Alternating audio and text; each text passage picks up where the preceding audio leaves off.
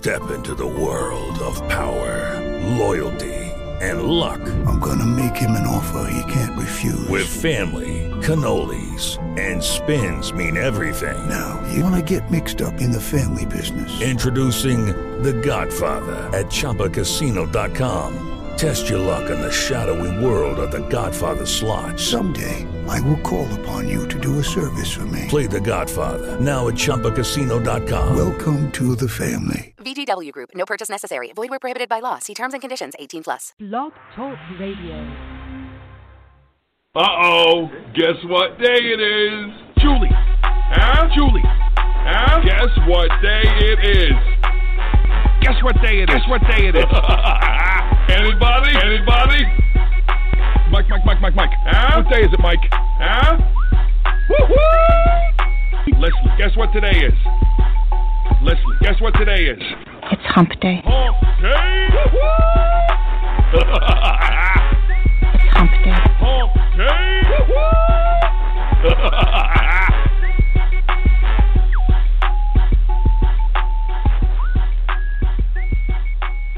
Welcome, ladies and gentlemen, to the Donelson Files. Uh, um, got uh, tonight. We're going to kind of do a little bit things a little bit differently. We've got uh, I've got people uh, hopefully calling in, uh, uh, friends of mine, to talk about their Thanksgiving, what they plan to do. We're going to try to stay away from the political side tonight. Uh, maybe take a more longer view of people thinking Thanksgiving and what they do and what their traditions are. So. Um, I mean, we're expecting, like I said, I'm expecting Kyle Hester to come on very shortly. And with me is Dr. Larry Fedewa. And I guess, Dr. Larry, I'm going to be joining you on your show as well with a similar theme. Is that correct? Yes, sir. Except we're not going to leave politics alone.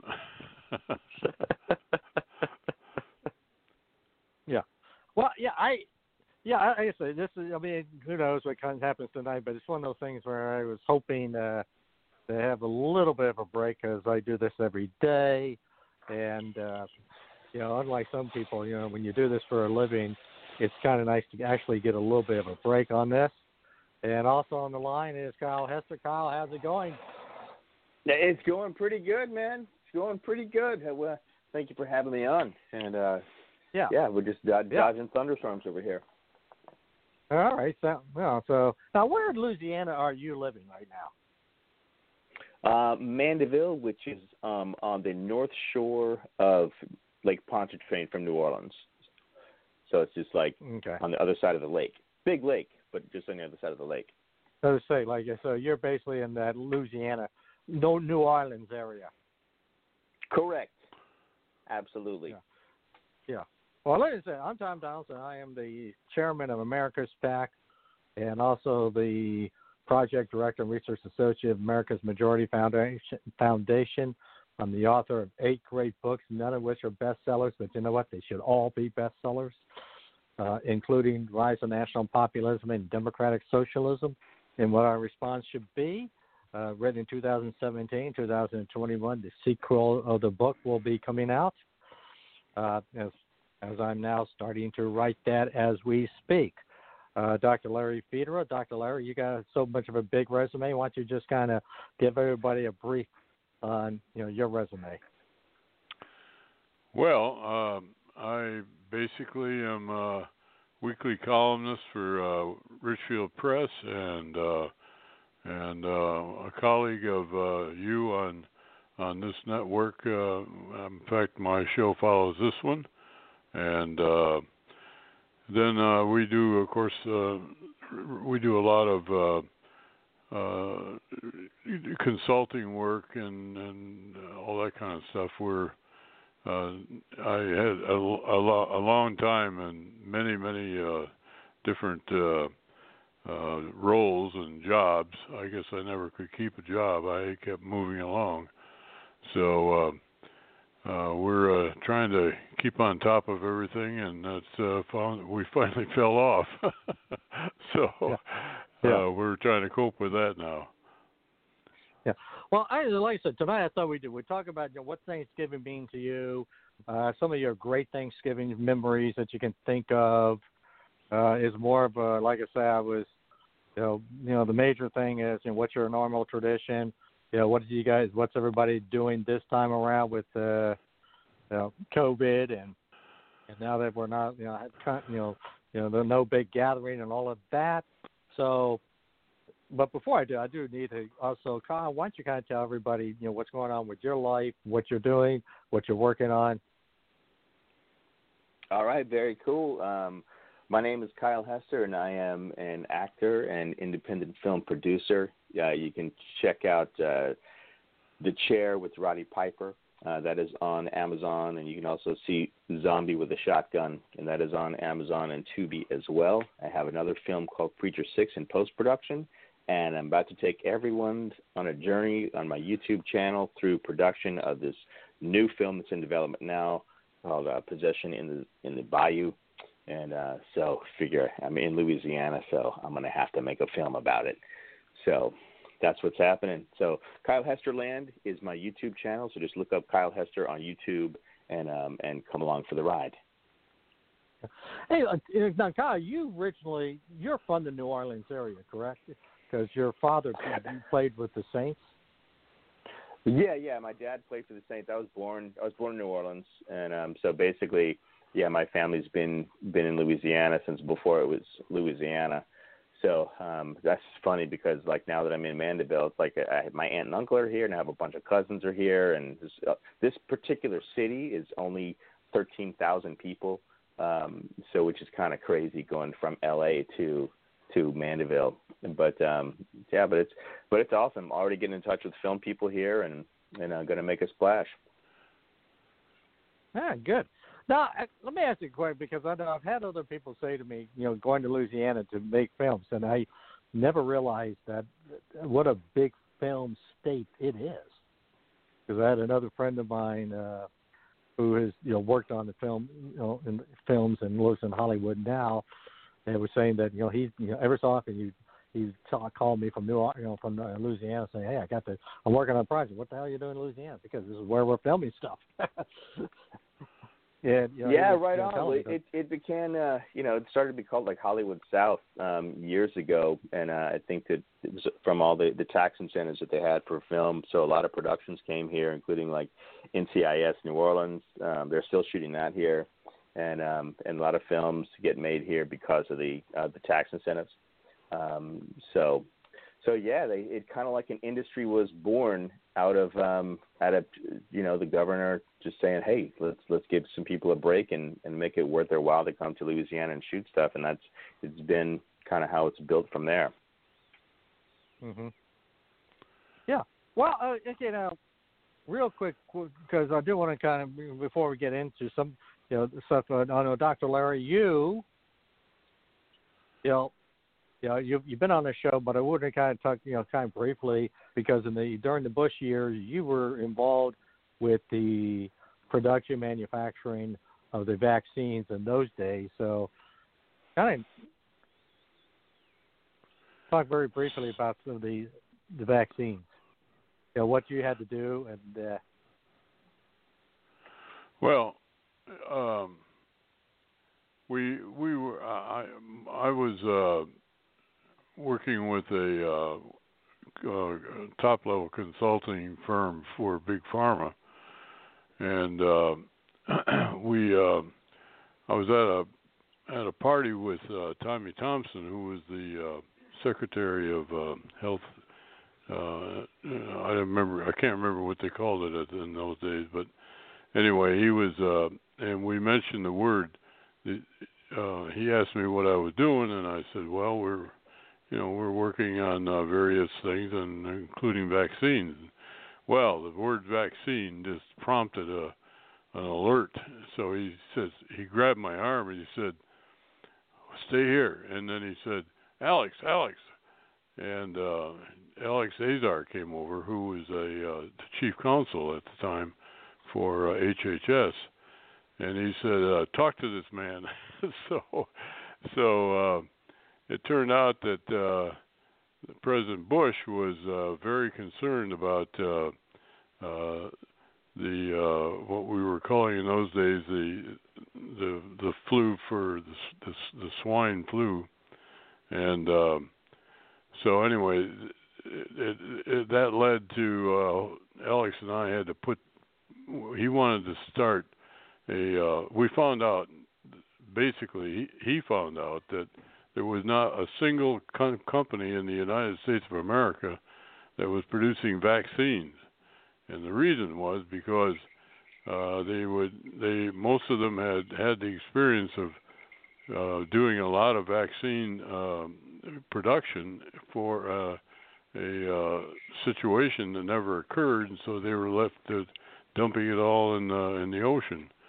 And um, they didn't want to do that very long, so they got out of the business. Well, he wanted to start another another uh, American uh, version of uh, of uh, vaccine uh, production, and uh, they just had no idea how to do it.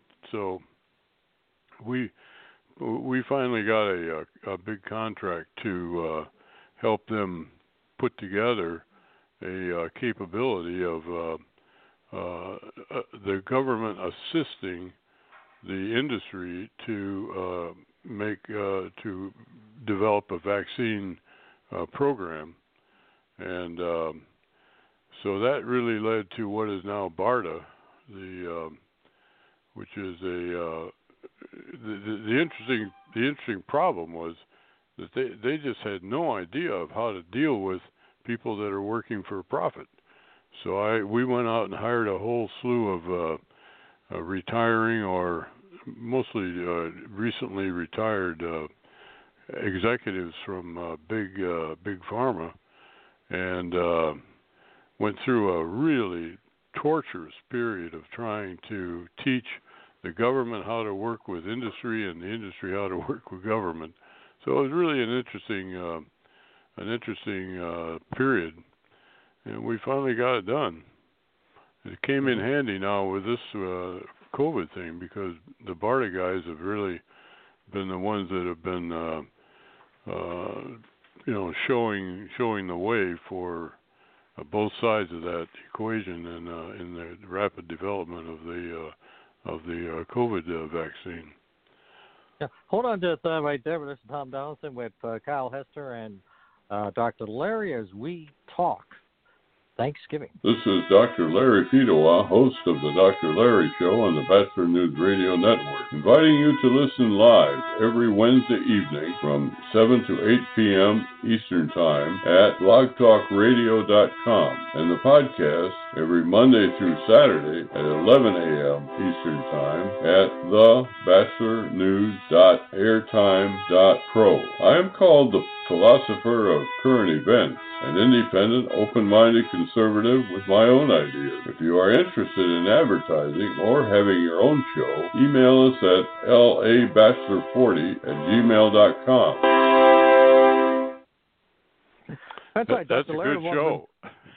That's, yeah, that's what I understand. It's a great show. So, who you got on tonight, along other than myself? Uh, we have uh, L.A. Batchelor, uh, who is the uh, owner of this uh, network, and also uh, Dr. David Rehr, who is a nationally known expert in the whole political field of how to. He, he calls it uh, the, the voice of the people, how to, how to make the voice of the people known. He's a professor at uh, uh, George Mason University. Mm-hmm. All right. Uh, Okay, one before we get going here, there's one little thing here. Kyle, I did not realize your dad was on the original inaugural New Orleans Saints team. Yeah, That- yeah. yeah. I think he is. Uh, yeah, he was on seventy-one to seventy-three. I think the Saints. Um, I think they started the team in '66, I believe. Yeah. But uh, so Yeah, yes, he was right there yeah, in the beginning. 60, Played with uh, played well, with Archie actually, Manning. yeah, because because he looks okay. I was just wondering because he looks like is is it Jimmy Hester? Is that is that your dad's name? Uh, Ray Hester. Oh, Ray Hester. Oh, okay, Yeah. uh, I got the wrong Hester here.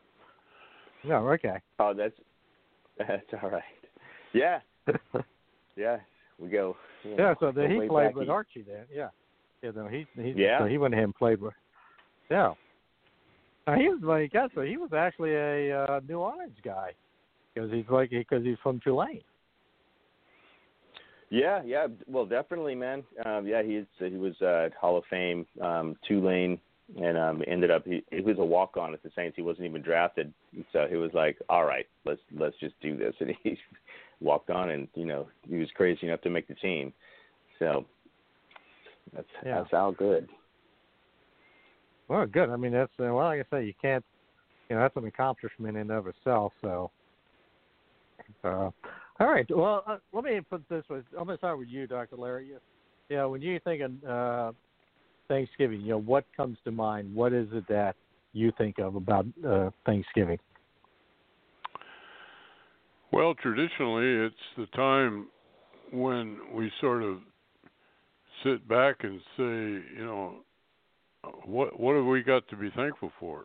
And uh turns out we've got a lot of things to be thankful for, and uh it's just a really uh it's it's kind of it's kind of a healthy it's kind of a healthy exercise, I think, to uh, try to you know try to remember the the things that, that really really are important in life, and um, so that's kind of what that's kind of what I'm about, and um, I think that uh, we can we can all really do a. I think we can really have a great uh, renaissance of our uh, faith in in in our own life and and our gratitude for for the country and the culture that we live in. And um, a lot of things that we really don't have we didn't we didn't invent and we don't we didn't take any advantage of uh, but there they are. So uh, that's that's kind of where that's kind of what I think about it Okay, Kyle, yourself. Yeah, yeah. You know what I what it's it kind of goes back to make, making the the memory uh, from a, when I was a kid. You know, just like everybody it would would kind of just be you could you could always count on everyone coming together like you know from no matter where they were it's like everybody would would come and make make it a thing to to meet up and you know bring a dish. And you could always count on like the green bean casserole which is amazing by the way. The southern green bean casserole is like if you ever have a chance to get to eat that i, I highly recommend it because they don't make it anywhere else than than the south that i have seen. Um but uh yeah it's like a peach cobbler and and green bean casserole and and uh, and laughing around a table Wait a minute, what's so different between a southern green bean casserole and a green bean casserole? What do you guys do differently? You know what? I couldn't tell you. I tried to I tried to get a recipe um from my aunt and um and I have yet to get the recipe, but uh I figure, you know, if I get now that I'm back here, you know, I think I have to earn some time um before before I can get a recipe. So I wish I could answer that question. Yeah. Well, I, I would you, like I say, you know, there's so much to be thankful for, and, and, and a lot of it. I mean, even in this day and age, uh, you know, this you know, 2020, there's still quite a bit to be thankful for. Uh, you know, for you know, like, like I say, family celebration, or in our case, will be a virtual family celebration that uh, nobody ended up traveling anywhere. Uh, but uh, you know, here's the thing. I'm to kind of start this off because uh, there's I have a lot of memories of you know Thanksgiving, and there's always like I said, there was one memory we have, uh, and that is you know, is that my dad and his brother, who was like there were two years difference apart, and they were a family of about seven or eight. I mean, there were seven in the family, and interesting enough, both my dad and his brother Russell were actually taught by two of their sisters, two of his sisters. I mean, they're actually were you know they actually taught you know they got they were teachers, you know, were two of his sisters. You know, that just gives you kind of an idea of the family and in those days. And he was actually part of those. You know, oh, know, you know those stories when you had those, you know, schoolhouse, you know, you know, you know, one building schoolhouse when you had literally, you know, different grades in the same school, you know, the same room. You know, you know, they were actually still part of that in Missouri and we they will alternate. You know, my uncle Russell, you know, had a farm out there, you know, right outside Baltimore. Uh, even though he now he also worked for you know one of the aerospace companies, and then he had then he was like a part-time farmer. In addition, on top of that, and we either go to his house, and then we alternate to our house where we had you know a nice big size yard where we could actually play football. So we would have family football games against each other. It was the Maryland Donelsons versus the Virginia Donelsons, and usually the Virginia Donelsons triumphed.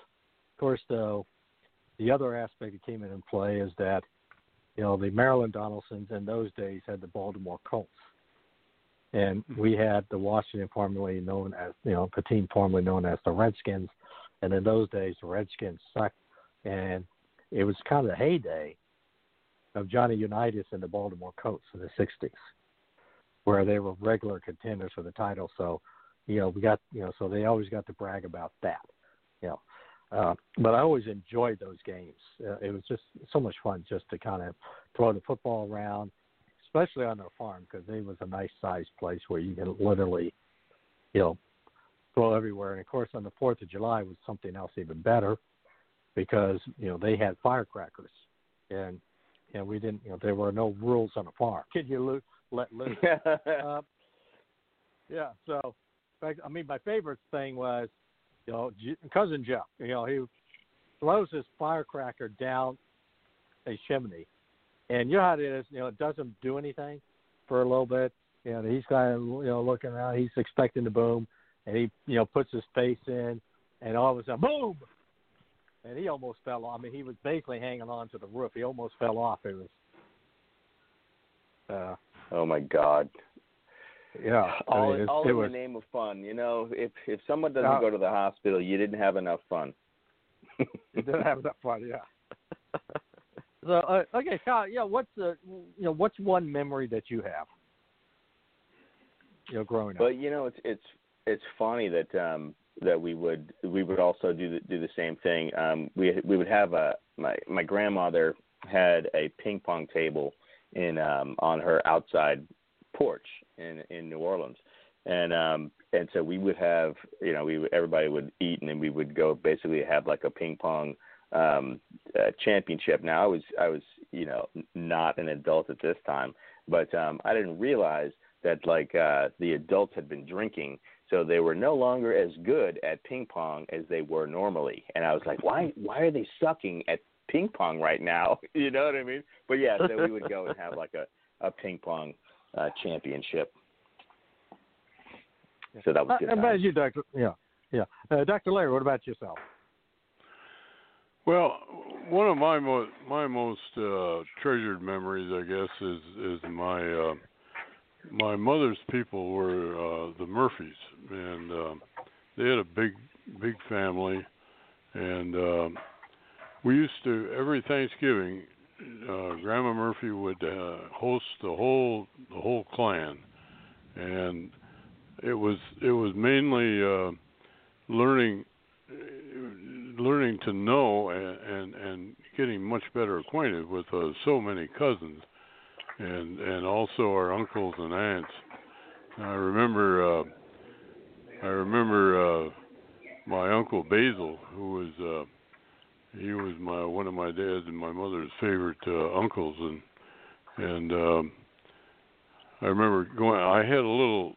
This was in the, in the war, and I had a little uh, uh, uniform that I uh, put on for the uh, occasion, and um, so I went. I went on there. I must have been about I don't know six or seven years old, and um, so I went up to my uh, to Uncle Basil and I said, "Hi, God, Dad." And he looked shocked. He said, "What did you say?" I said, "Hi, hi, God, Dad." He was my godfather, and uh, so then he he started taking me around to all the the big uncles, and they they all, of course, look like giants. And he said, "This this kid's got a sense of humor." he said, "Tell him what you told me." And so, so that was my that was my formal introduction to entertainment. Well, here's the other Yeah, thing that's too, because the yeah, because you know one of the things is like I say, my youngest daughter, you know, works in the museum system of uh, New York. I mean, that's and at the time, you know, and like she got she was at nine eleven, and the thing is, she never, you know, they could say the holidays were like their biggest time, so she basically never got off Thanksgiving or Christmas. So I would fly. I've been, you know, up in, you know, I would fly to uh, New York, so she would have somebody there with her, and and and one of the traditions we started, at, you know, we had, you know, um, you know, fortunately we're not there this year, but in the past, you know, last, past few years, is our turkey dinner would be a steak dinner at Morton. There was a Morton Steakhouse. Uh, I remember. Morton Steak, yeah, yeah, night and nine it's by nine eleven. So it's a you know steakhouse by nine eleven, and and that would be basically she would get off work, and and I'll tell you the truth. There've been you know, I mean literally. I think there was one time where we were like the only people because she would get off work about nine. They would be open till about midnight, and we would and we'd be like only about the only person. I think one time we were like the only person there. You know, it was just us and the waiter and the bartender and the cook. So basically, we got some pretty good service that night. And that you know that you know that is like one of those things that became like our you know our tradition. You know, steak uh, at Morton's, and then the, the next day is uh, it's amazing thing about Big Ten schools. The Big Ten, they must they have you know, like Iowa, Ohio State, Michigan. I mean, you go to almost major cities and they'll have their own alumni club. And they had an, an Iowa, the Iowa, the University of Iowa has this alumni club, in Manhattan, Iowa. And every during football season, they would rent out a bar where they would be nothing Yeah. but Iowa football, nothing but Iowa football. It'd be everybody from Iowa, you know, and they would literally get hundreds. I mean, they, I mean, they would be packed. I mean, they would literally have 300, 400 people at the bar, you know, during Iowa football games. And then, you know, Thanksgiving, I would always, you know, and since, you know, like 2011, they, you know, Nebraska and Iowa would put, to, you know, would have their annual game after, you know, the day after Thanksgiving, Friday game. And, and, you know, and we always made it a, you know, deal that we made, you know, she made sure she got off work that day and we were all go to this you know to the bar. And again like I say it'd be like we're it's nothing but Iowa fans. Literally nothing but Iowa fans. And the nice thing about it too is this. Uh, you guys you know, you'll appreciate this both of you is every time Iowa would score a touchdown you got a free shot. Oh my God! All right. yeah well you got to remember too because over the past I mean here's the thing basically Nebraska you know you know, we have owned Nebraska. We won six out of the last seven games on this day against Nebraska. You know, up to this point, Nebraska used to beat us all the time, but over the last seven years, we basically have their number. And we've had games in which we would score like 50 points and 40 points. I mean, the average score. I mean, literally, we had a couple of close games, but usually on the average, it was like, you know, a two or three touchdown average. So you can imagine how many shots there were. I mean, we had one oh, game Oh, yeah. where we were like 50. I mean, they had like eight touchdowns.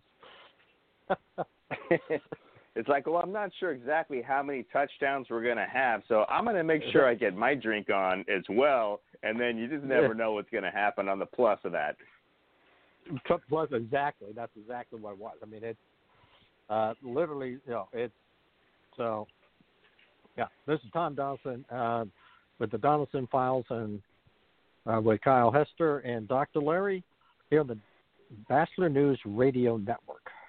I never get the flu. My kids don't need more shots. I don't have time. We're all healthy. My asthma's under control. I'm pregnant. I've had the flu. It's not a big deal. My kids are too old the for media flu. is I exaggerating. can fight it naturally. No matter how you build your excuses, the flu can blow your house down. Keep your foundation strong. Vaccinate. Learn more at flu.gov. A message from the U.S. Department of Health and Human Services. Since Buffalo Wild Wings is always open late, here are a few things you'll enjoy. Buzzer beaters, wings in 21 signature sauces and seasonings, and great deals on food and beer. Grab select domestic draft beer starting at $4. $4 shareables like street tacos, fried pickles, chili queso dip, mozzarella sticks, and roasted garlic mushrooms, and deals on select liquor and house cocktails. Phew, that's a mouthful. Catch all of the late night action. Buffalo Wild Wings. Wings, beer, sports. Offers and participation vary. Please drink responsibly. Void where prohibited. Yeah, don't forget, ladies get your flu shots, ladies and gentlemen. And also, don't forget for Buffalo Wild Wings, uh, if you will, they're basically one of the it's the one bar that you can basically get any sporting event you want. They'll find it for you on Buffalo Wild Wings. And all right, quick question. The first, the next question I'm going to ask you: This year, what do you, um, you know? What are your both? You know, what is your plans for uh, Thanksgiving? I know Kyle. This is like the first time in a long time you've been back in Louisiana.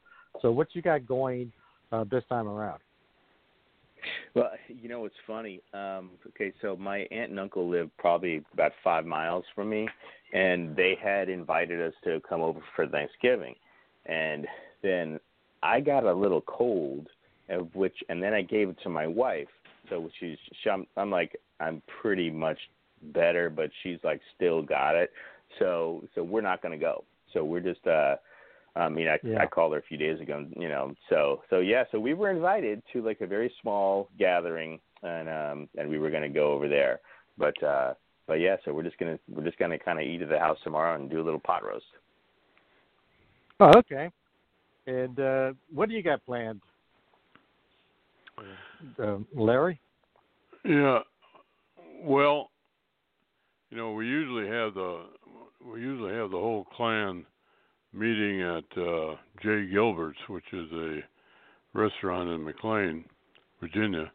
And um uh but not this time. So this time we're going to get where our uh, daughter is uh going to pick up some of the uh, the dinner from J. Gilbert's and bring it over. The the three of us are going to have Thanksgiving dinner together, and the rest of them, uh, you know, they they're all everybody's well, they're really concerned about this COVID thing, and so um, it's very very quiet compared to compared to past years.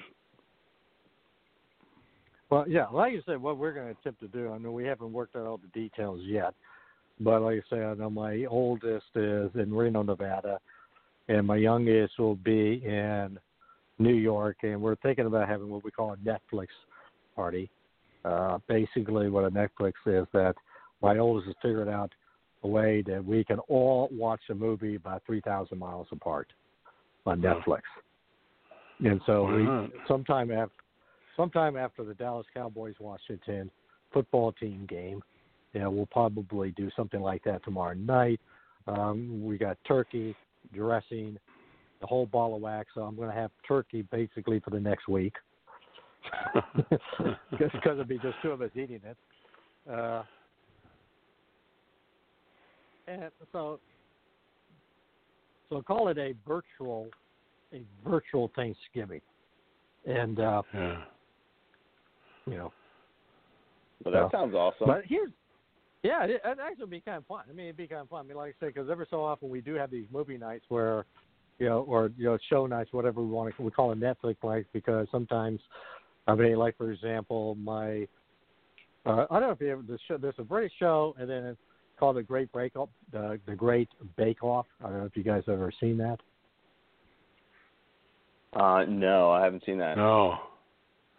Well, We're basically not. what it is, it's a, it was a British show. I know they had they tried to get it going to the U.S. a couple of times, but it's a British show, and basically they invite, you know, amateur ch- chefs, you know, people who are, you know, you know the you know, they got reputation being, you know, they don't do this for a living, but they're very good cooks, and so they basically start out with twelve, and each week they eliminate people, and they will have all of these different bake, you know, bakeries, you know, desserts and everything else. And uh and so they you know and so they basically will have like every show they have three what they call three different meal three different desserts that they would be baking. And of course they have these two comedians who add the you know because they'll add their sense of humor to the whole thing, and uh, and then they have two chefs, you know, two I guess experts or who are the final judges of all this, and it's kind of interesting. Oh, You know, how- okay. Wait a minute. I've I've seen that show, and they kind of pick apart each other's desserts and stuff. Yes, exactly, exactly. Yeah, yeah, These two guys, and uh, and the thing, yeah, I mean, and, you know, so it's a lot of pressure because these people are sitting there cooking, you know, under the light, and it's like, you know, they're given the recipe. Here's your recipe. Here's everything you need. Now you got two hours to do it, or you got three hours to do it, or an hour to do it. And right, right.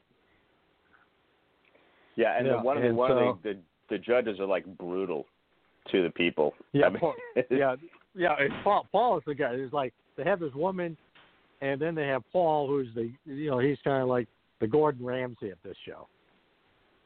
right. Uh, and so, and it's it, it's a, it's a kind of an interesting. So it's very interesting. But like I say again, and then you know, like I say, we'll watch football. Uh, two of the three games are still going to be played. It looks like the uh, the Steelers and the Ravens are going to be saved for Sunday night because uh, uh, Mhm. 'cause of COVID. But but here's the other thing too: the Red, you know, the Washington football team now formerly known as the Redskins and the Cowboys in the '60s. That used to be the the regular Thanksgiving game. You know, the Cowboys got for whatever reason, somebody decided we're going to have the Cowboys on Thanksgiving along with the Lions. And and and for the first four few years, it was the Redskins versus the Cowboys. And and the two games I'll never forget. One was in '66. You know, the Redskins were basically the Redskins. They were on their way to a 500 season, which was their best, you know, in the pre-George Allen era. You know, they went to and and Sonny Jurgensen, but Sonny Jurgensen, I don't know if you remember uh, Larry Sonny Jurgensen. Oh yeah, yeah. Yeah. Vince uh, Lombardi. well, yeah. Well, Sonny was like I say, he was like the, you know, he was a gunslinger, but he was like a great quarterback in the '60s. And for whatever reason, he would basically have great games against the Cowboys. No matter how bad the Redskins were, he would rip the Cowboys apart. And and in those days, in the '60s, I don't know. there was interest in the '60s. In those days, the the announcers were not they were not all national announcers. You know, they would have local you know the you know the local announcers actually do the national games. And Jack Buck was the Cowboys, you know, the famous Jack Buck who was the St. Louis Cardinals guy. Baseball was also the football for the Cowboys.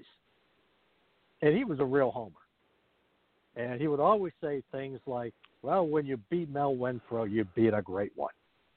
And and in those days we had Bobby Mitchell, Charlie Taylor, two of the great receivers of the '60s, and Jerry Smith, who was a great tight end, and they would routinely beat the Cowboys' defensive backs. It was, and I'll never, yeah, and I'll never forget. It'd be like one. There was one game where Taylor literally had Mel Renfro's shoes, you know, faked right out, easy touchdown, and there's Jack Buck, you know, like, well, I guess you he did beat a great one.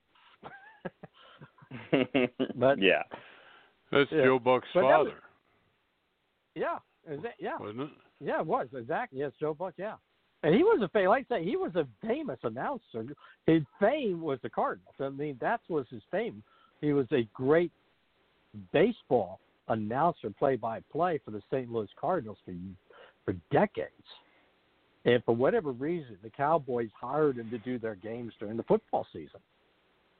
And in, in those days, I mean, seriously, the NFL would basically have, if it was a home game, they would have the home announcers do the TV games.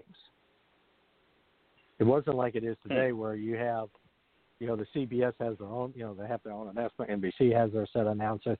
They literally, like Ray Scott was another one. He was the Packers announcer, and of course, the thing is, the Cowboys, the Cowboys and the Packers were always on TV. So you got to know these guys because they were like, you know, every you know they were like the you know the game of the week would be the Vince Lombardi Packers or the Cowboys. And so, Well, I had some I have some stories about the about the Packers. Um, I was uh, when I was working on my doctorate in uh, Milwaukee at uh, at Marquette University. I got a summer job up in uh, St. Norbert College in uh, Green Bay, and so I would go up there and stay in the dorm all week while I uh, did my teaching, and then uh, I would uh, go home on weekends. Well, it turned out that I was in the same dorm as the as the whole Packer team, and uh, so I got to know all those guys, and uh, I never forget. You know, well, the first time that I was talking to Ray Nitschke, who was a uh, he was the uh, uh, you know the, the supposedly one of the toughest linebackers that ever lived and he was in in person uh, off the field he was a very uh gentle guy. And we were talking uh, as we walked over to uh to lunch one day and and uh then uh he walks into the uh pa- the players had their own their own dining room and then the students and faculty had the other had another another room altogether. So he he he's walking along and I said, "Well, I got to I got to go over here." And he he basically I don't think heard me and he so he's still talking to me and he's walking into their layer the players uh dining room and they t- turned around he said, he said, "Where are you?" so I, I'm over here. So uh after that, he made sure that I had an invitation to eat with the eat with the Packers. And um so that uh that was a that was a really uh interesting time. And uh yeah I was a young kid you know I was just uh sort of trying to make my own way in the in the in the big old world. And here I had all these giants that I was getting familiar with. And of course the the, the shortest guy in the whole team was uh, Lombardi. And uh so he, he was another guy, you know. He was very shy in in person uh, when he wasn't uh, coaching or he wasn't, you know, running something.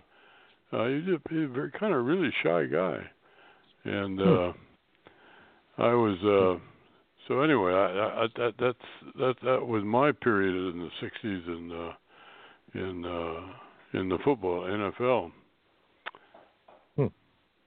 Yeah, this is Tom Donelson uh, with the Donelson Files here uh, with Dr. Larry and Kyle Hester. We're talking Thanksgiving. Uh, if you want to talk more, you can call us at 646 929 0130. 646 929 0130. Also, uh, our show every day, uh, 3 a.m. and 10 a.m. in the morning Eastern Standard Time. You can see the Donaldson Files on the batchelornews.airtime.pro. Tune in to You and the Law with Chief Virgil Green and Chief Keith Humphrey. The show focuses on law enforcement and their relationship with the black community while letting you know your legal rights as a citizen when confronted by the police. Listen live every Tuesday night from 7 p.m. to 8 p.m. Eastern at blogtalkradio.com and the podcast every Monday through Sunday at 4 a.m. and 6 p.m. Eastern at thebatchelornews.airtime.pro.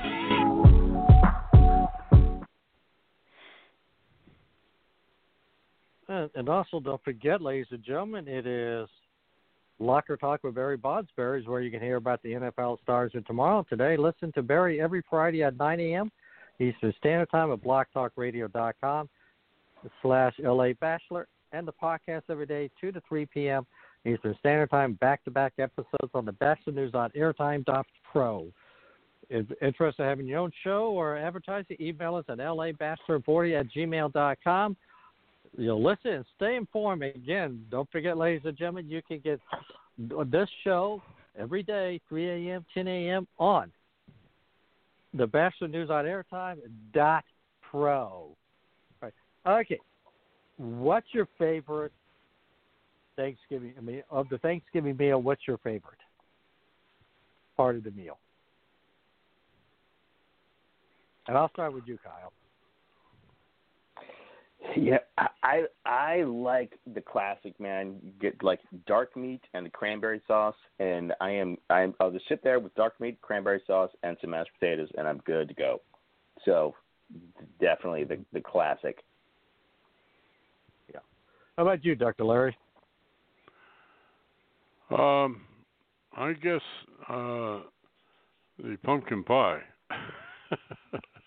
uh, that'll be my my favorite. Nice. Well, I'm kind of, yeah, yeah. I- Like you say, to me, I love the turkey. I love the dark meat. I'm kind of like Kyle. I love the dark meat. Uh, I also love the stuffing. The stuffing is that is you know it, is, is with my is my favorite, and my wife makes really good mashed potatoes and gravy. Uh, and so, you know, that's obviously, you know, the gravy over the mashed potato with the turkey, the stuffing, and uh, yes, and cranberry sauce on top of that. So I'm like you. I'm the classic, the classic meal of Thanksgiving. Nice. So, yeah. Well, let me let me. You ever put you ever this- had let like me ask- the, the pecan pie? Yeah. Oh, Oh, I yeah. love pecan pie. God, yeah, I love pecan. Pie. That is great. Yeah. Yeah. I, that is like that. And, and I don't. I think it should be made all the time, but for some reason it, it only shows up like it, you know, Thanksgiving and Christmas. But I think that Yeah. uh, it, pecan pie needs to make a comeback. Um, if I get a vote, that's what I vote. Yeah, I love pecan pie. I mean, I love it. It's like I like pecan pie better than I like the pumpkin. Yeah, I, uh, I do too. You know, now that you know, now um, you know, yeah, you're absolutely right. We don't really talk about pecan pie all that much, but it is absolutely delicious. Now you mentioned the southern green bean casserole. What is there any other southern tradition that you know Thanksgiving that we might want to know about, Kyle? Uh, probably, yeah. I, I, I don't know. Have you had um? Well, I, mm, this is probably definitely a southern thing. Sweet potato pie, which is um, they make yams and then they b- bake it in the oven with marshmallows on top of it. So it's like it's a sweet potato marshmallow pie, and that sounds really weird, but it's it is actually awesome if you have never experienced such. No, I've not. Yeah, Have you heard? Yeah, I Have you heard of I've never had a sweet. Yeah, I've I've heard sweet potato pie, but I've never heard it that way. That's interesting. But I've never really had a desire to eat sweet potato pie. Let me ask you a question: What does it taste like? I mean, if you could compare it to anything, what would you compare it to? You know, I don't think that there's a comparison. I mean, it's like uh, uh it's like s'mores without the chocolate, and you add sweet potatoes to it. I mean, there is no comparison. So, I, it, it's like one of those very odd Southern dishes that I don't think. I don't know. Maybe they just make it like in certain areas, or, but uh yeah, I got I got nothing, no comparison for it. Mm-hmm. Hey, well, let me put okay now, Doctor Larry. Is there anything that I mean? Now you you live in Virginia, and how long Right. have you lived in Virginia? You, how long have you lived in Virginia? Uh, I'd say 1976. Mm-hmm. Yeah, so okay. that, So- that's a long time. Yeah, a long time. Yeah. Well, actually, interesting because that's when I left Virginia to come to the Midwest Ah, because I was raised. well, in, I was raised in the Washington D.C. area, so so so they they uh they hired me to take your place. did you did you the question is did you pass the baton upon coming and going? well, uh I always felt that there was a baton in my future, but I never saw it. yeah, right on. yeah. Okay, here's a little bit of tidbits here. The programs ended up in Massachusetts, but what state were they actually wanting to go to? The program started in Massachusetts. Yeah, they started. I mean, here's the thing: the Mayflower was in. Ma- Okay, they went to Massachusetts. That's where they ended up. But which, what was their original destination? Uh, India. What were they? No, no. Okay, how about you, Kyle? Okay. yeah, they were. Yeah, they were basically. They ended up in Massachusetts, but that was not their original destination. We're ta- you're talking about the Mayflower. Is that is The Mayflower. Right. That's correct. Yes. Right. okay? I believe they were blown off course in a storm, but I don't know what the original destination was. Uh, Jamestown, Virginia. Jamestown. Yeah. They were oh basically yeah, originally- yeah. they were originally wanted to settle near the original colony of Jamestown, and they ended up in Massachusetts. Yeah, So- I, I I do remember that. Yeah, so they're only off by how Well, much? you- Yeah, that's a, They they should have put better motors on the boat. That's you know. well, here's the other story. So, because they originally dropped anchor at Cape Cod and came ashore at what is now Provincetown, and they were there for about a month, but the local Indian tribe didn't take too kindly to them, so they got the message and decided to go. Uh, they moved out and went to what is you know where they you know they further into Cape Cod. So they actually went from one place to the other. And here's the interesting thing I was not aware of, but much of that winter, they lived you know most of the pilgrims actually were living on the ship, not on the shore, because they didn't make enough houses. And, and of course, they mm-hmm. landed there approximately December, which in Massachusetts can be a very, very cold to begin with. Yeah. yeah, well that makes sense. So, yeah. So the ship So- became like the base of operations while they were building places to live. Bu- Bill, yeah, building a place to live. Yeah, yeah. Like I said, I never. That, I mean, these are a couple of things I just found out. You know, before I you know, came on the air. Uh, but uh, yeah, it's just an interesting little tidbits there. Uh, you, you, you know, like I say, because I I forgot about the, the the original topic of going to Virginia. Uh, that their entire goal was to go to Virginia, not to to Massachusetts. So I mean that's like you know, coming to think of it, that's a pretty I mean how many God, how many miles would that be approximately? Thousand. I'm thinking man, yeah, about that, yeah. That's yeah, it's a lot. That's it's a Yeah. that's a big that's a big storm or a big miscalculation from or both. Yeah, that's a lot. Yeah.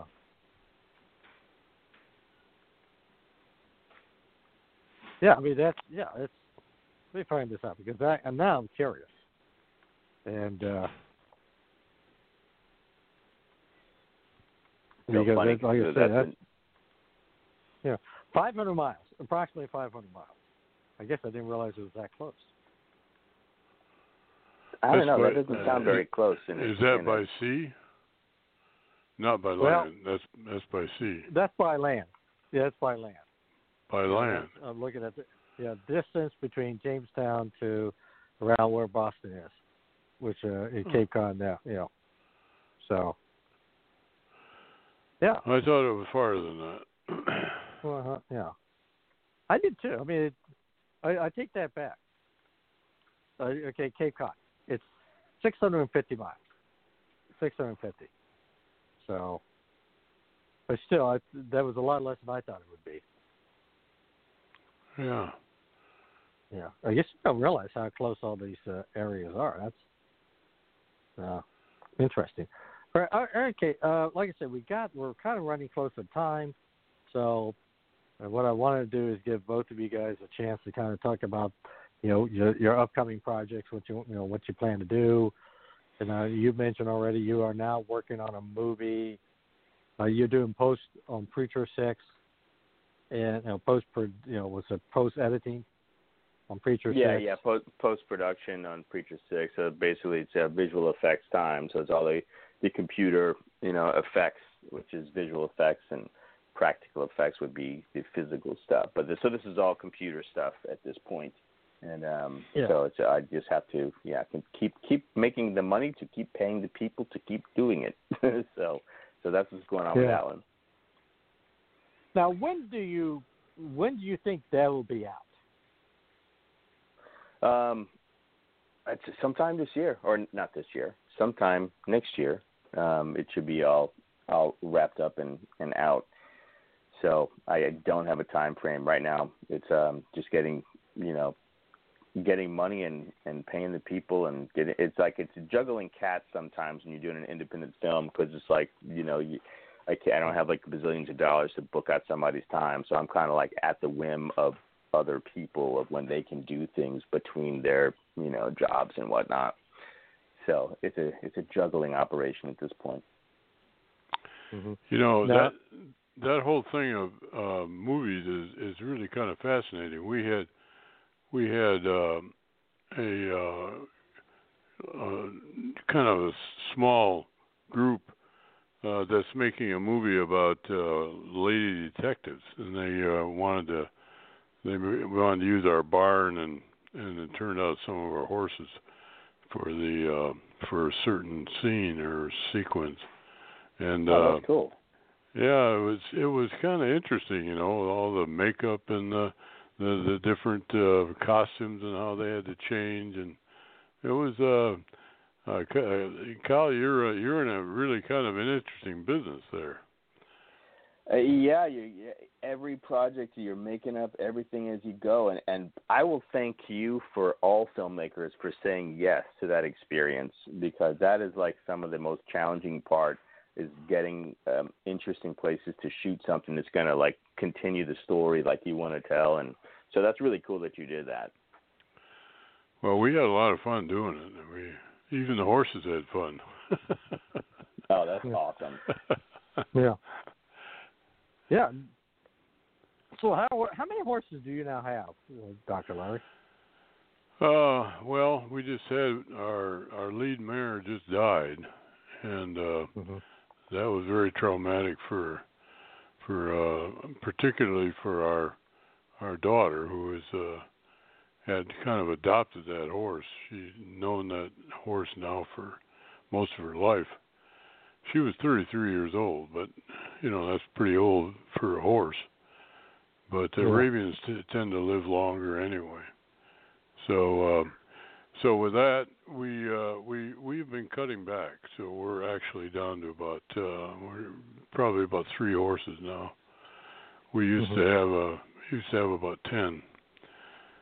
So uh, it's uh, I, I just wrote I just public kind of quasi published a, a little uh, a little book about uh, called Suburban Cowboy, and it's on my website. It's a uh, series of stories about how I got back into horseback riding after a uh, absence of uh, 30 years, and uh, it was uh, you know it's, it's a series of a whole uh, uh, uh, horse stories about basically uh, me and and horses. so That's so cool. uh, it's kind of fun.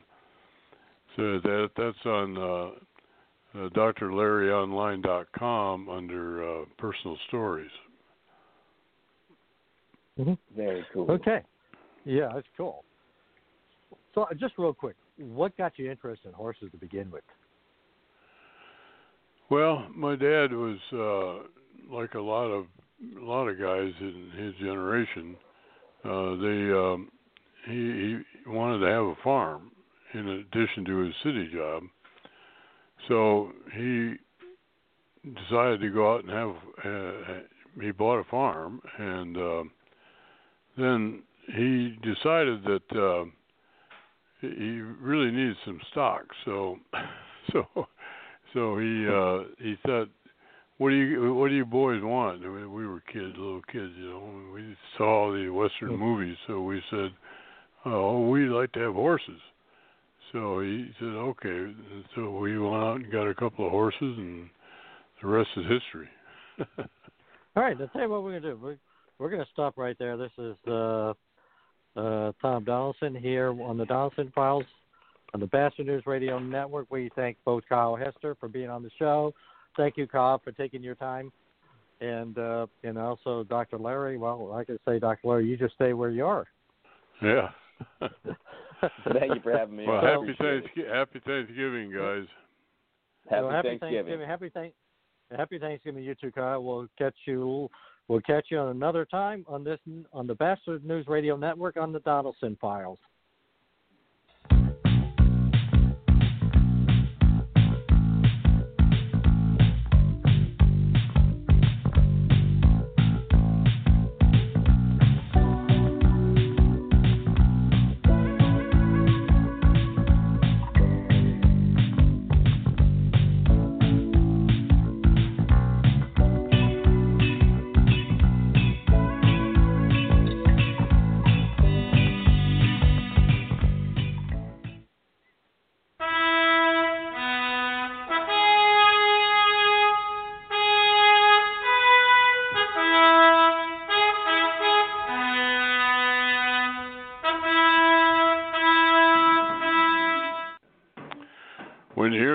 Trumpet, you know it's the Dr. Larry Show on the Batchelor News Radio Network. I'm Dr. Larry Fedewa, your host for the uh, hour. And uh, tonight we're going to be talking about uh, giving thanks in the midst of a political strife. So here we are. The fate of the nation is at stake, and we wait ho- helplessly as the wheels of justice slowly begin to turn, triggering a breathlessness in our chests, and the waiting goes on. And then along comes Thanksgiving, exhorting us to give thanks, we think, for the biggest mess since the presidential election of 1824, when the House elected John Quincy Adams instead of the more popular Andrew Jackson. You got to be kidding. We are totally dependent for a legitimate outcome on the uh, on other people. I personally have not interviewed a single person who claims either fraud or innocence, nor have 99% of the general population. We are totally dependent on the word of others, with no means of validating their claims.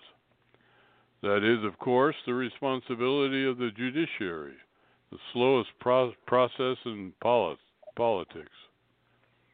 So, no other choice, we take another look at giving thanks. Surprisingly, there is a great deal of food for thought in that direction. First, we can give thanks for living in a country which allows such fundamental disputes to be decided peacefully. We can be thankful that there is, in fact, a chance for every citizen to express a choice for all uh, the uh, individuals who will exercise power over their lives, as well as uh, to vote for that choice. We can be thankful that the nation is uh, cares enough about protecting the right to have each citizen's vote be counted to go through a harrowing trial such as this year's election results. There are other life experiences also which merit our gratitude. High on this list is the fact that the American culture we live in so values personal freedom that it is the hallmark of our political identity. Americans will tolerate intrusions on their personal liberty as the COVID uh, track, uh, lockdowns have recently demonstrated, but only so far, as the uh, recovery has also proven. This is not a virtue won by anyone now living, but rather one which was formed and passed down to us by our elders. Our contribution is to adapt our freedom to the contemporary conditions and to pass on an updated sense of our national treasure to those who come after us. Yes, giving thanks is good for the soul and also for the blood pressure. And so, Thanksgiving, happy Thanksgiving, everybody. And tonight, we're going to have a uh, uh, just a, a, general discussion uh, regarding uh, picking up on some of these ideas that we really do have some things to be thankful for, which are not terribly obvious sometimes, and uh, this is a good chance to do that. And I'm going to be joined tonight by uh, three of my uh, my uh, people that I generally respect as a as a guys that really know what all of the side different sides of this uh, sort of thing are. And the first is uh, uh, L.A. Batchelor, who is the uh, owner of this uh, network and a and an impresario in his own in his own case. Tom Donelson, who is a colleague and radio host and very active in the political arena, and, and, Dr. David Rehr, who is a, um, a professor at George Washington, George Mason University, and um, who is also a, an author and a, a national expert on the well, I probably I'll let him explain that uh, on the uh, the role of people in uh, trying to uh, take uh, uh, to trying to talk to their government. So, gentlemen, I uh, welcome to the Dr. Larry, Thanks, Larry. show. Larry. Yeah, yeah. So, thanks, Larry. Thank you. So, uh, what do you? Uh, let's let's start off with uh, putting you guys on the spot. Um, uh, what do you think of the uh, of the approach that we were taking in in terms of how you give thanks in the midst of political strife? So let me start with uh, L.A. Uh, politically, uh, I think that um, uh, you know. First of all, I appreciate you uh, inviting me. Um, I think that um, whoever your candidate was, like, and uh, Doc, we talked about this the other night. Like, enough. Like, people are like so politically um, uh, connected or politically uh, um, uh, in your face, if you will, that everybody just needs a break. People just need to rest. Whether you're a candidate one, that's not just the presidency, but uh, you know, down balloting. Um, people are tired. Like enough. We, you know, but there are some people are hurting in terms of, of this country, in terms of um, uh, getting monies and, and, and the economics of that. But at the end of the day, people are just tired and, and, and doing the show and you guys all do shows and, and my show, people just tired. Like we just, they're just tired. Like enough. Let's just get, let's just pray and get through the holidays and be done with it. So a lot of people are just exasperated um, and tired of all the political stuff that's been in their face is what I'm getting. And I'm thankful for that, like just to get a break from that. so, uh, David, what do you think? Well, first off, Larry, thanks for having me on. And I want to wish all your listeners a happy Thanksgiving as well, no matter where they are in the country. I was thinking about this early to, earlier today after reading your column, and you know, it's easy to be thankful when things are good. We've had great economic results in the country for the last few years. We've been mostly at peace. People have been prospering, but now we've hit kind of a bump in the road with COVID, with the elections, with the markets, you know, with small business across the country being shut down by state rules and regulations. And I was thinking it makes being thankful even more important because it forces you to think about what's really important to you, to your family, and to the country. And I would be proactively say that one of the great things about America is how generous and how giving and how wonderful our people are, even though there's a lot of name calling, but you constantly see of stories of neighbors helping neighbors, church groups, synagogue groups, nonprofits helping other people for no other reason other than to be kind. And I think that says something about our country, about our people, and it says something about Thanksgiving. So, Tom, what do you think? Oh yeah, uh, you know, uh, yeah, I, I'm going to put it this way. You know, like I say, I, I think you know, you know, if you like I say, as a guy who makes his living doing politics, you know, you know, strike is always good for my business. But I do think that sometimes, you know, maybe you know, there's this aspect that says there's more to life than just politics, and there's more to America than just the political process.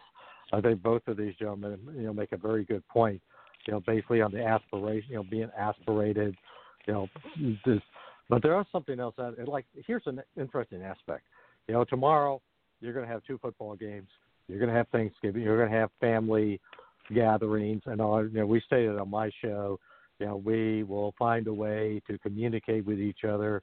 You know, some truth. You know, I know I got two children. They're going to be like about almost you know, 3,000 miles apart, and we're going to be right there in the middle. We're going to find a way through modern technology, you know, after you know, after football, to basically communicate with each other and have our own fun. You know, we call it like a night, a Netflix night, uh, where we're going to base, you know, basically we're going to all get together with Netflix and uh, you know whatever movie we decide to do, and go from there and just you know communicate. And I think. Uh, yeah.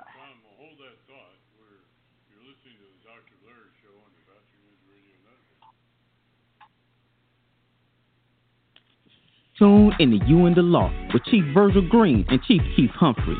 The show focuses on law enforcement and their relationship with the black community while letting you know your legal rights as a citizen when confronted by the police.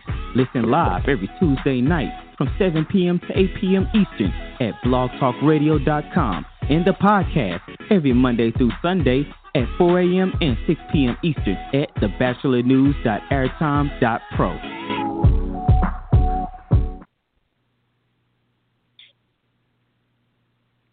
Yeah, can you hear me now?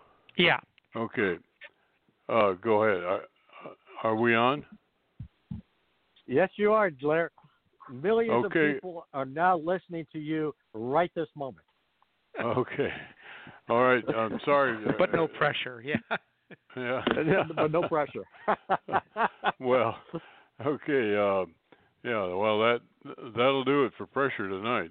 Um, all right. Well, listen. I I just like to uh, to uh, ask everybody just to, to to to take a kind of an informal role here, and when you hear something you'd like to comment on, just uh, go ahead and talk to us. Don't wait for a question from me because, as you can tell, I'm sometimes not even audible. so, so, so. Uh, um, we've got kind of a, a difference of opinion here, and uh, I'd like to follow that up. Um, La, do you have any others, any second thoughts about anything that you've uh, started? No, if it's I I, I didn't um you know uh join this call for politics. I mean, we certainly can. But again, no, no, my- I don't. I'm my- just thinking of political value, the values of uh, of of, uh, of what we have as as members of this uh, political entity, and uh, that would be, uh, uh, you know, some some of the things you guys have been talking about. And I guess you you you you have a your family too, and you're probably very interested in uh, taking everybody uh, out to dinner or something. What? well, I, ju- I, I I think that, um, like I said, um, everybody's really exhausted from the political stuff. So, as you know, Doctor uh, Fedewa, I have I have kids, and and um, in in our profession, there are you know left, right, middle, whatever the case may be. But at this point, um, we're just ti- I'm just tired. Like so, we just want to just kind of move forward from whatever it is, and um, just kind of enjoy the holiday in the midst of COVID nineteen, which I would hope that everybody on this call would understand. It might be different degrees or extremes of the COVID nineteen, but it is COVID nineteen. Um, so um, I'm just, you know, I'm I'm ex- I'm I'm tired. Like it, it the the political stuff I'm done with, and and a lot of people are, and so, um, you know, January twentieth, it it it moves forward or whatever. But at this point, it's just I'm just thankful to be alive. I'm thankful to have my kids. I'm thankful for you and Tom and your guests and everybody else, and and we just kind of move forward from there. So. Well, your uh, your kids like uh, like the horses too, right? they love. They absolutely love. Dr. Peter was being a little uh, secretive, but uh, they absolutely. Uh, uh, Doc is a, a good friend, and uh, they've seen his horses and everything. And we talked last night about some passings, unfortunately, but they absolutely, Doc, love your horses, and hopefully. Um, everything dies down, they'll come and see some of your your new ones. I know you had some tragedies there, but uh absolutely, yes, sir. They absolutely love your horses. They, your horses didn't love me. That was a problem. Like they didn't like me.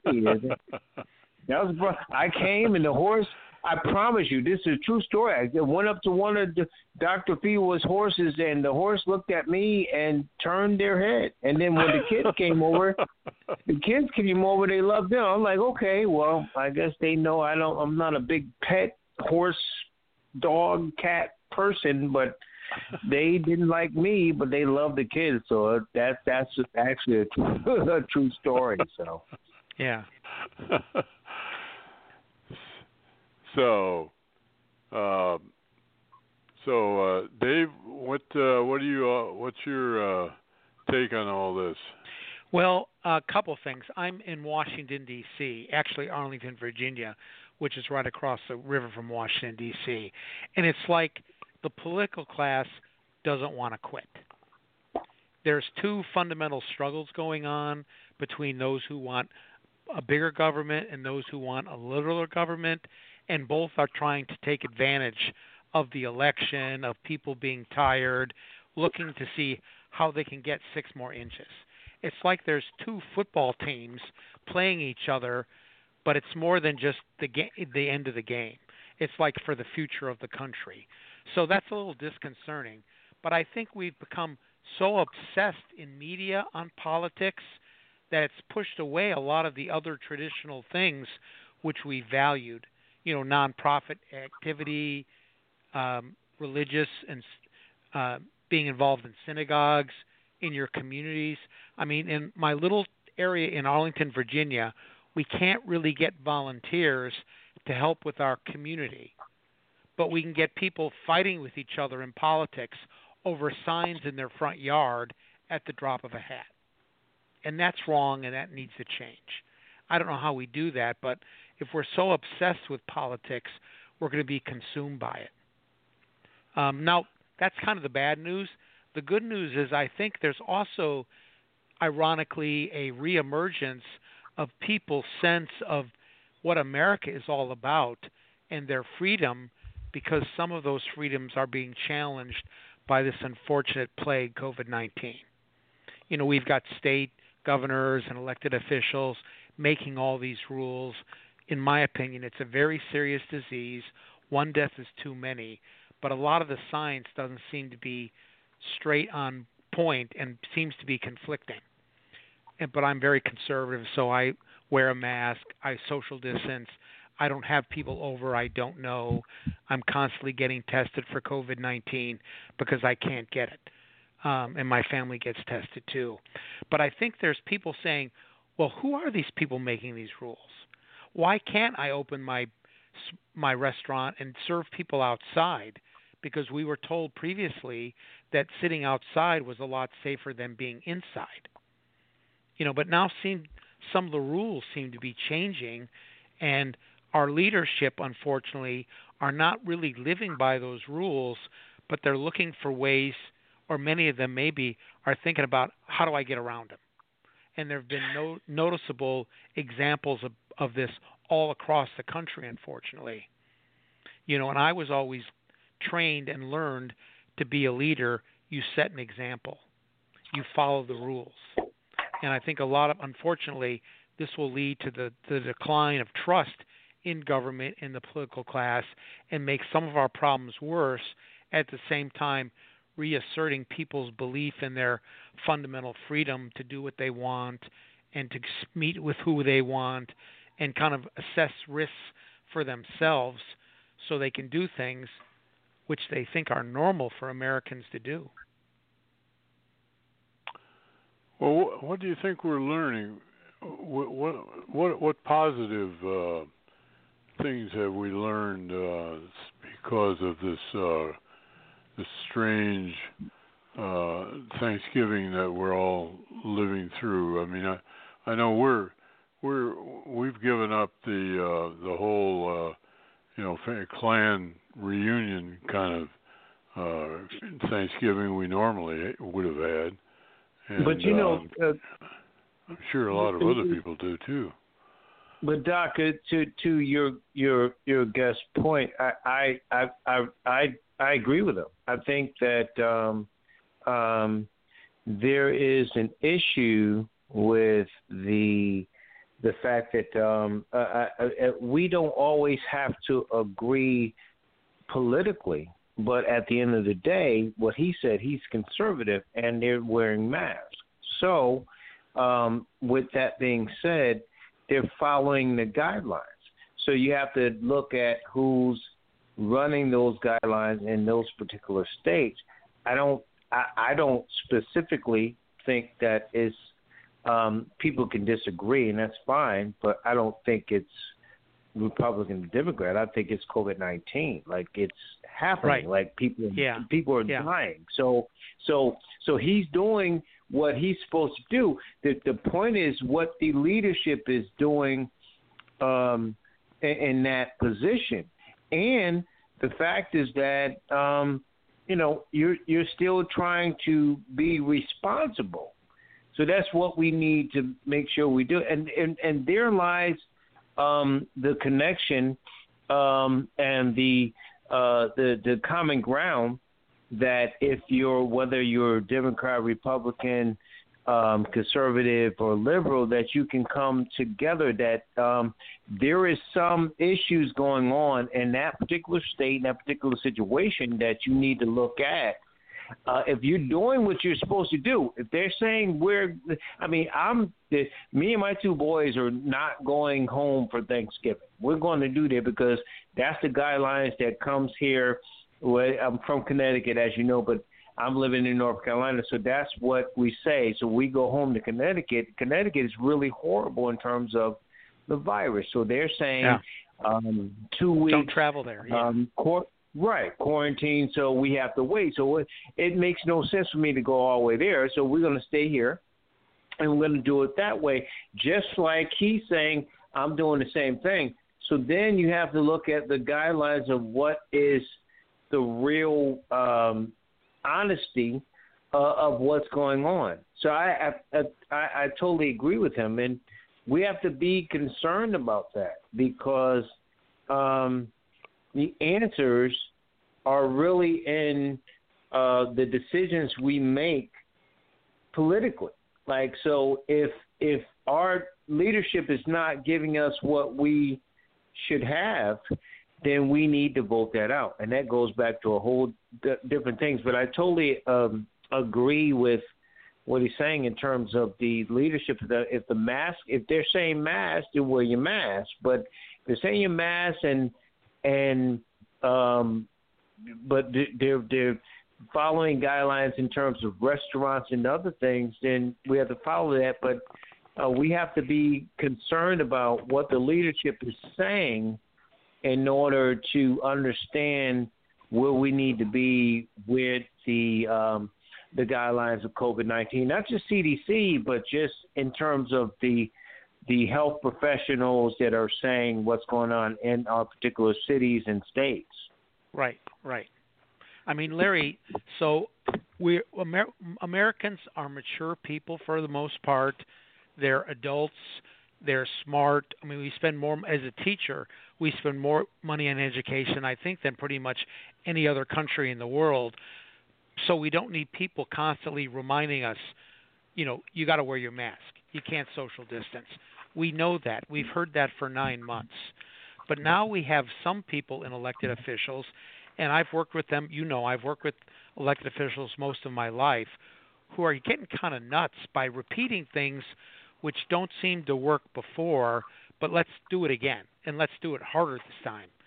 In Oregon, for example, they're now asking the police to investigate people who have large parties in their homes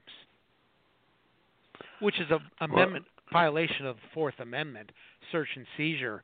But I mean, Oregon's a state that just voted for the legalization of marijuana, for heroin, for other drugs, which cause countless pain on people who use and abuse them.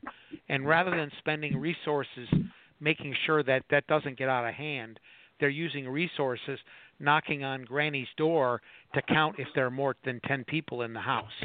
Hold that thought. Uh, you're listening to the Dr. Larry Show on the Batchelor News Radio Network. I never get the flu. My kids don't need more shots. I don't have time. We're all healthy. My asthma's under control. I'm pregnant. I've had the flu. It's not a big deal. My kids are too old the for flu. The media flu. is exaggerating. I can fight it naturally. No matter how you build your excuses, the flu can blow your house down. Keep your foundation strong. Vaccinate. Learn more at flu.gov. A message from Since Buffalo Wild Wings is always open late, here are a few things you'll enjoy. Buzzer beaters, wings in 21 signature sauces and seasonings, and great deals on food and beer. Grab select domestic draft beer starting at $4. $4 shareables like street tacos, fried pickles, chili queso dip, mozzarella sticks, and roasted garlic mushrooms, and deals on select liquor and house cocktails. Phew, that's a mouthful. Catch all of the late night action. Buffalo Wild Wings, wings, beer, sports. Offers and participation vary. Please drink responsibly. Void where prohibited. You're listening to the Dr. Larry Show on the Batchelor News Radio Network. and uh, David, you were uh, you were uh, talking about uh, some of the uh, implications of our, I guess, our our sort of uh, patriotic pre preconceptions, really, and, and, and actually commitments to uh, to various kinds of uh, uh, to various kinds of uh, uh, commit to uh, things that we are, the, the whole idea, uh, whole idea of personal freedom Right. is really part of our our DNA, Right. and it's being kind of uh, uh, trampled trampled upon now by uh, by some of the uh, political uh, pundits or political powers that be, and um, so you know we we uh, I, I think it's something to be very thankful for that we have that kind of uh, freedom. Uh, you know, there are a lot of countries in the world where you couldn't do that. Where Right. if, if they You'd be tell put in you jail. to, Yeah. you, you know, you, you, they tell you how many children to have, and by George, if you have one more than that, they uh, they force an abortion or Yeah. or they uh, put you in jail or something.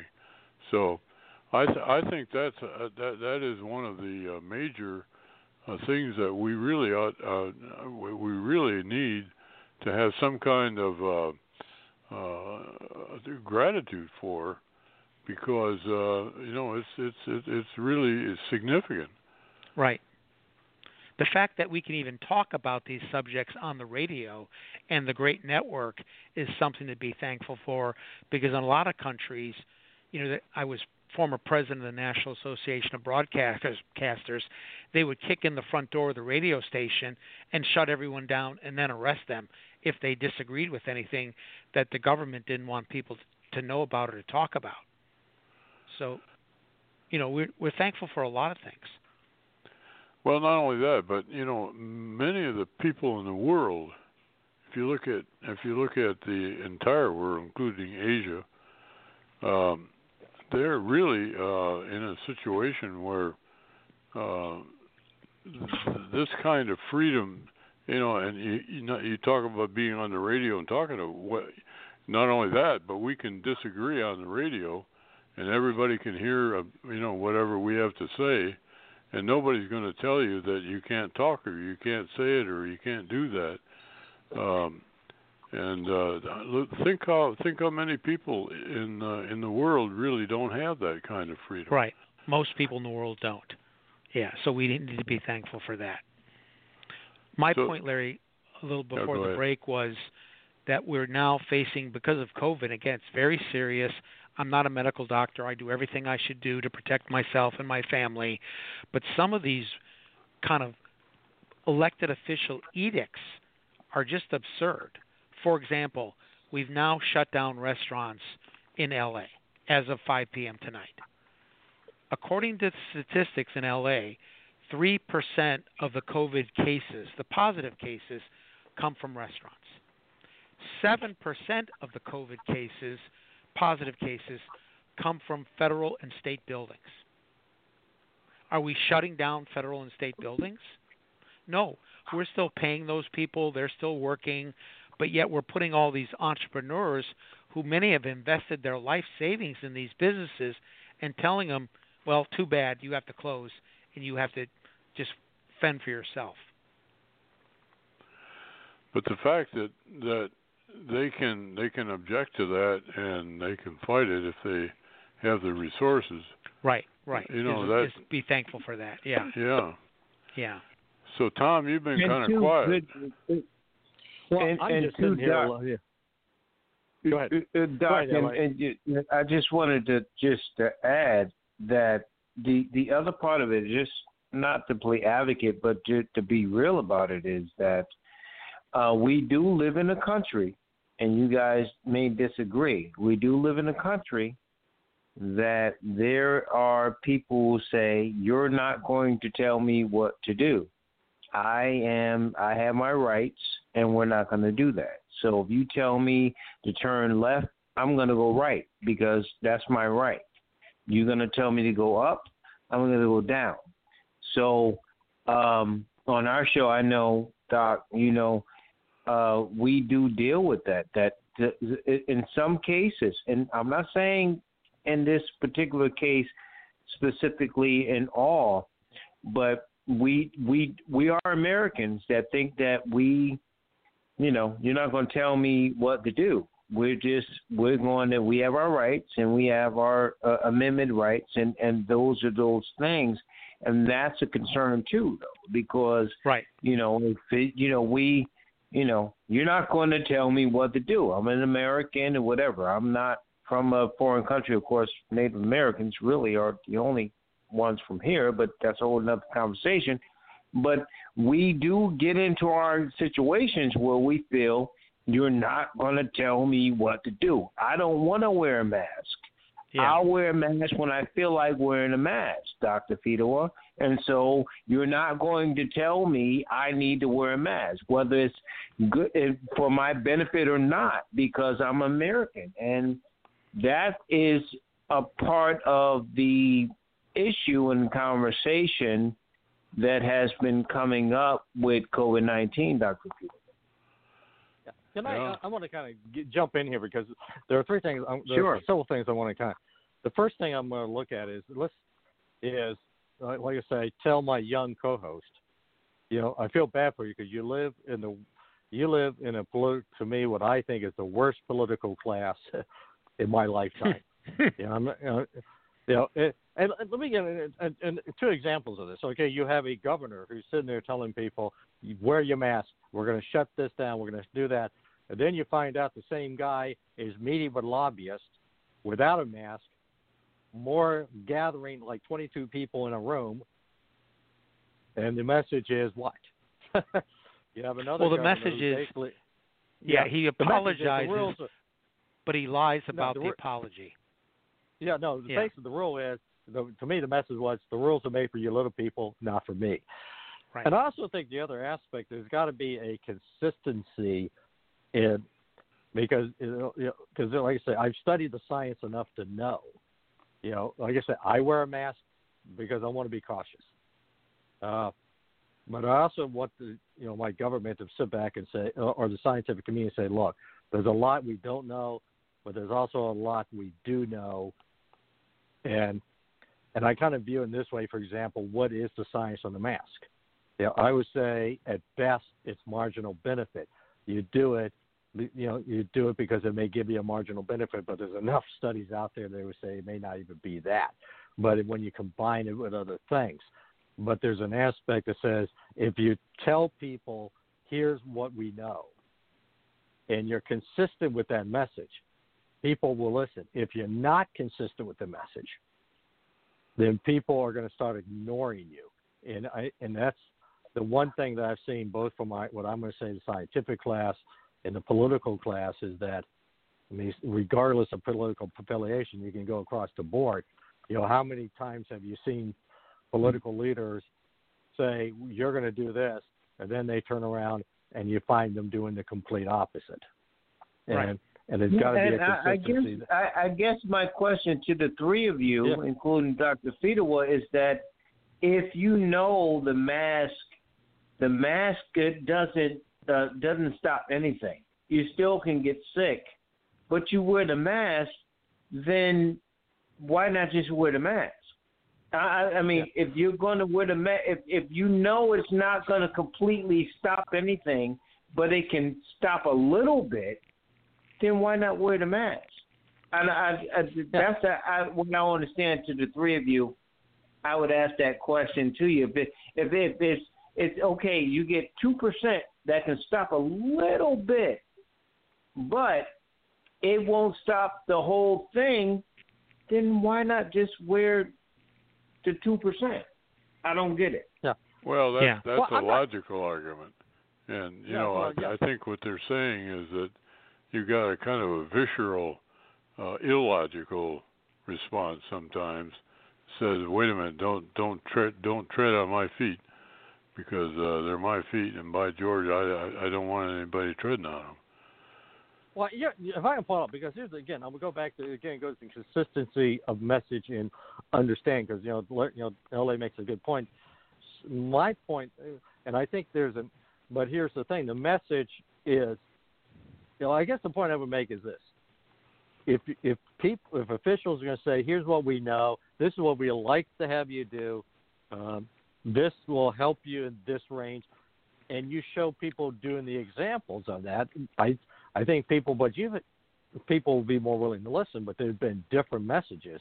I mean, I literally can get you pronunciation over the past nine months from the CDC. I can even give you some of their data where you've had leaders, scientists saying, "Well, one month it's don't wear a mask; it's not going to do it." Next month, oh my God, you better wear a mask. We're all going to all going to die. There's that inconsistent as opposed to saying from day one, here's what we know, here's what we don't, here's what we know, this is why you do this. It gives you a few extra percentage points.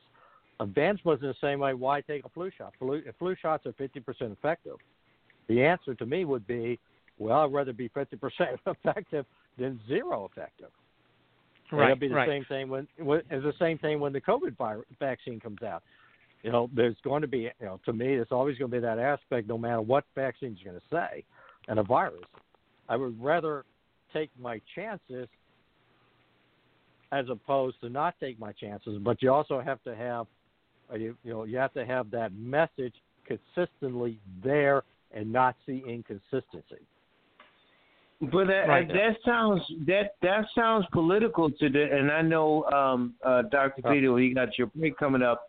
But I, I, I guess my my question is if if you put the politics aside and we're the three of you are so sensible, like you make common sense, like you're making common sense, then if it's a percentage, Dr. Fedewa, of helping you, then why not just put the little thing to the side and just do the little and do that Well- and worry about the politics to the side? Like I don't understand why people can't just. I'm not saying that you yeah, have to. I'm just saying I don't. I don't get it.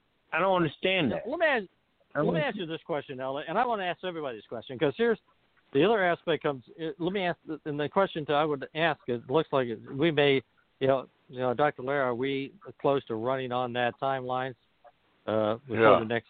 But We are. okay, but my next but here's the question: is how far are you willing to go? I mean, are you willing to arrest people, fine people? I mean, how far are you willing to go with some of these, you know, I, you know, you know, whether wearing a mask or, or you know, restaurants and that type of deal? How far are we willing to go?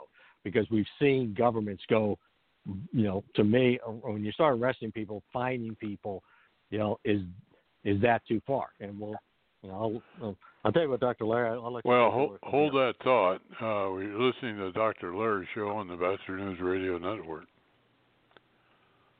If you want real discussions on politics, social issues, racial issues, and other topics, then tune into the Batchelor News Radio Show. Listen live every Monday and Thursday from 6 p.m. to 8 p.m. Eastern at blogtalkradio.com. And if you missed the show, you can listen every Monday through Saturday at 8 a.m. and 3 p.m. Eastern, and every Sunday at 5 a.m. and 3 p.m. at thebatchelornews.airtime.pro. Listen and be informed.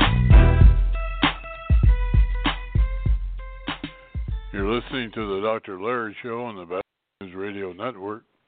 Uh, Tom, you were making a point. Yeah, I mean, yeah. I, I guess my point is, how far are you? Are we willing to go or tolerate?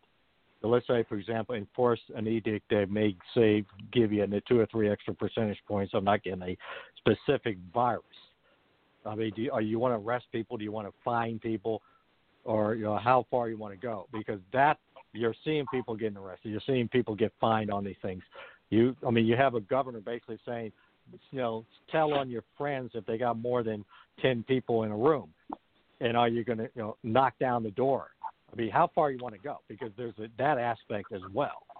Yeah. And then the the, question I have all then the po- then the then Tom and and Doc and you get uh, it, it, the politics plays into it because it's no different than Roe versus Wade because if you have someone who thinks that um, in Iowa or Connecticut, Iowa being different than Connecticut in terms of poli- uh, politics, uh, uh, then the the mass will play into it. So uh, in Connecticut, yeah, absolutely. I'm, I don't even live back home.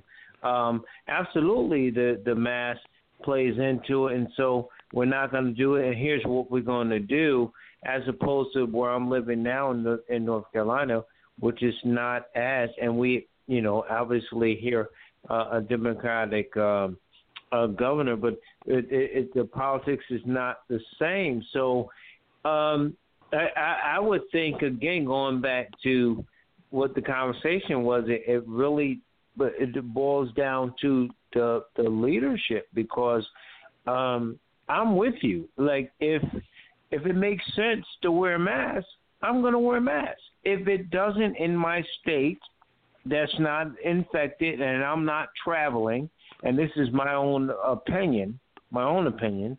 I'm not traveling to Las Vegas or going back home to Connecticut or whatever. Then it won't be as bad. But so, but it has to be some leadership there, um, as you guys were saying. Uh, it has to be that. It can't just be one shop fits all. It can't be one state fits all because one state fits all, we'll all be in a bad position. So that that would be my answer. Yeah. Let me just add, I, I agree with LA. My view on masks is I'm an economist, so I look at the cost of wearing a mask as relatively close to zero. And the benefit of having the mask on is maybe I don't infect somebody if I have COVID, which I don't. Maybe they don't get their COVID germs on me. So there's a benefit to wearing mask, a mask, as well as being part of a greater community. You know, we're all Americans. We should all help each other, and we should wear masks. But that's very different than people saying you should wear your mask between bites of food in your own home with your family. then I would like someone to show me the science says that works.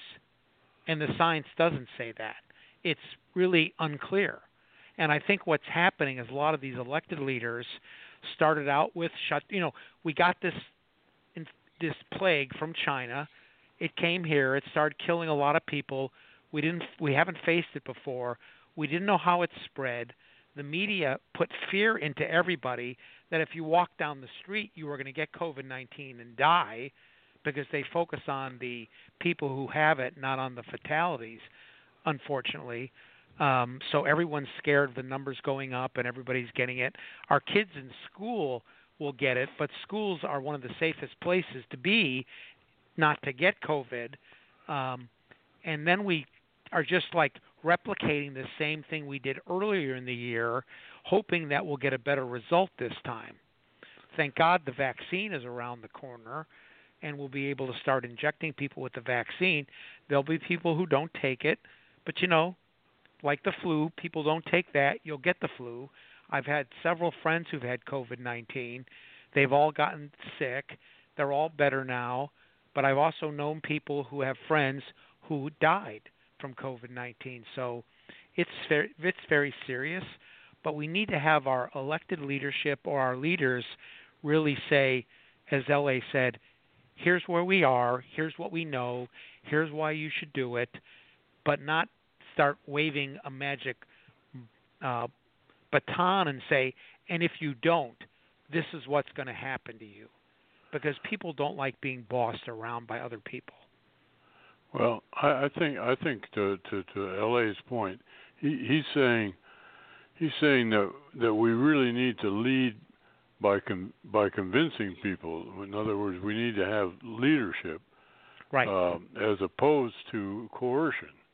Right. And and I think that I think that that's that that's an entirely legitimate point of view. In fact, that's what America really is all about. You know, right. the, the whole idea is that we go we go and we, we people are free, and they're free to do what they really think is best, and the and the only way that you should be able to uh, uh, change their behavior is by convincing them that. Uh, that that they ought to do it and not not Yeah. trying to force them to do it. Right, right.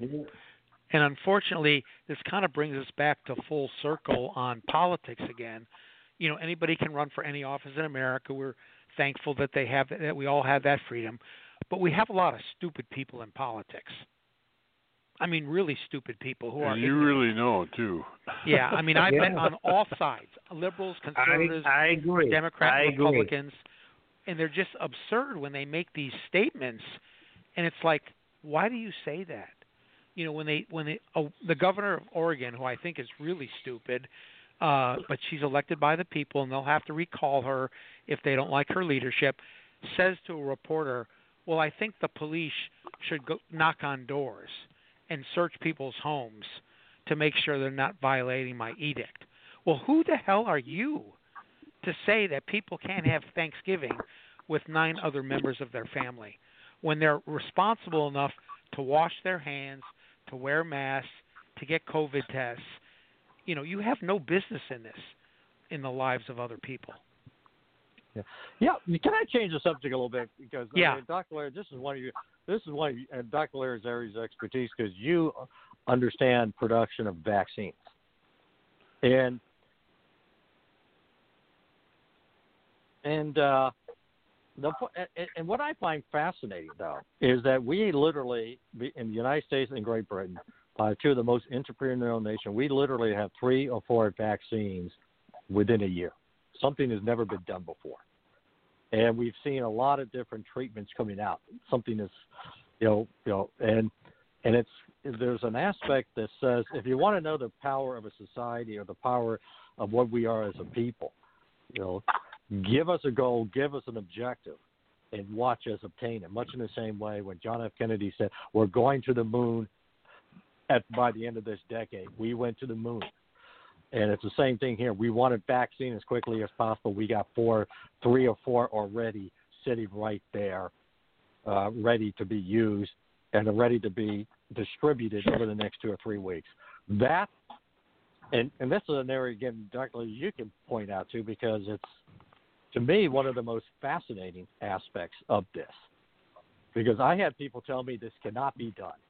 And I was one of the few people who said, you know what, I think we can do it strictly because unleash the entrepreneurship of this of this country and the the minds of this country, and you'll find what we can are capable of doing.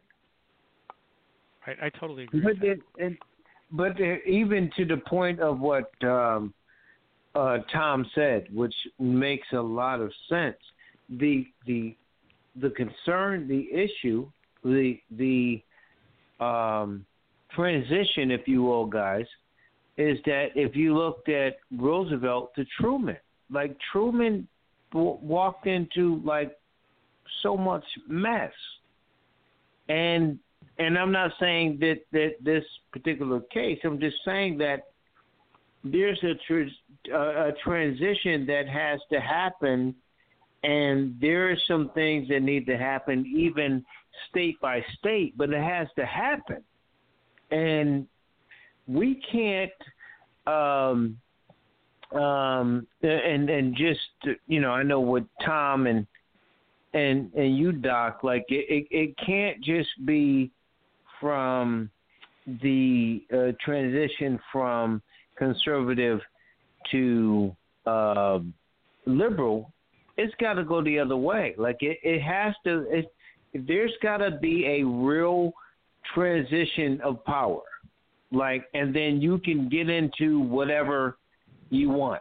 You can argue about Biden or whatever the case.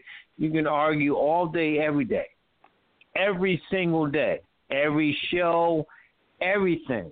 But at the end, but but the before the that that happens, it has to be some kind of civility that has to happen. And when that happens, then you go from civility to that conversation and this is wrong and everything else.